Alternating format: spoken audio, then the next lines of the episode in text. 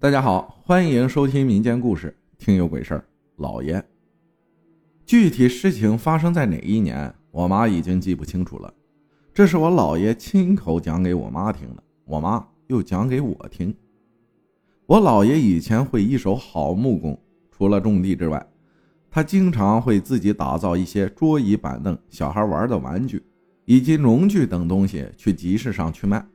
我们那里的集市是场地不固定的，今天在这个村明天在另外一个村而且集市只有一个上午的时间，到了中午就会收摊散场了。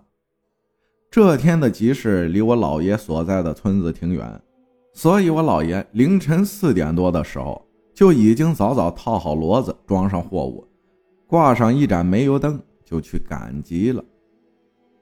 凌晨四点多，天正是黑的，伸手不见五指的时候，而且农村的小路啊，通常都很窄，最多容纳一辆骡车通过，两边都是农田，所以赶路的速度也不会很快。我姥爷一个人正赶着路的时候，突然就听见前面有铃铛和木头轮子的声音。我姥爷当时也没想太多，他以为对方也是去赶集的。所以他就一直跟着对方走，走着走着，他突然就感觉不太对劲，因为他除了能听见骡子脖子上的铃铛声和车轮的声音之外，他看见前面好像是煤油灯的一个小亮点跟他一直保持同样的距离。他就悄悄地抽了骡子几鞭子，骡子被抽了，这速度就提起来了。但奇怪的是。不管我姥爷的车速度或快或慢，对方跟他的距离一直都是那么远，好像他快，对方就快；他慢，对方就慢。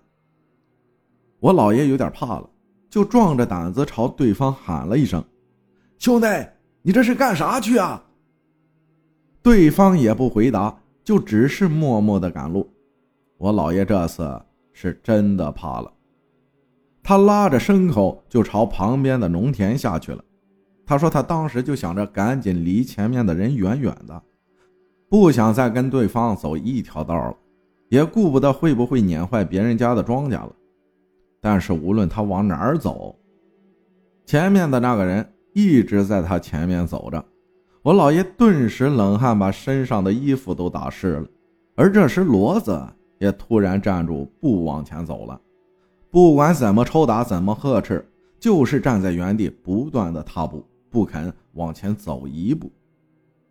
我姥爷当时吓得不行，但是也没办法，总不能扔了车子和一车的货自己跑了吧？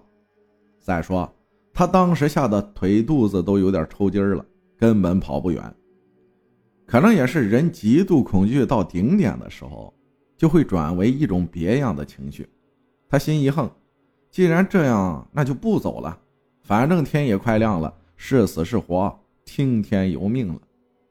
他就下了车，给骡子解开套子，安抚着骡子卧下，他自己也裹着被子枕着骡子，就闭上了眼睛。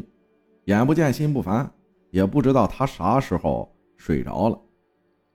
睡意朦胧的时候，突然就感觉有人在拍他，他一个机灵就醒了。原来天儿。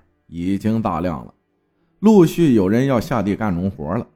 发现他睡在人家田里，那家主人就上前把他叫醒了。他站起来朝四周这么一看，顿时又惊了一身的冷汗。只见他停车的地方有五六个坟头，而坟头周围的农田全部被压得乱七八糟的，地上一圈又一圈的车轮印。这时，旁边的人问他干嘛睡在田里。还把种的庄稼都碾坏了，我姥爷就打了个哈哈，说去赶集，结果天太黑，迷了路，碾坏了庄稼，实在不好意思这类的。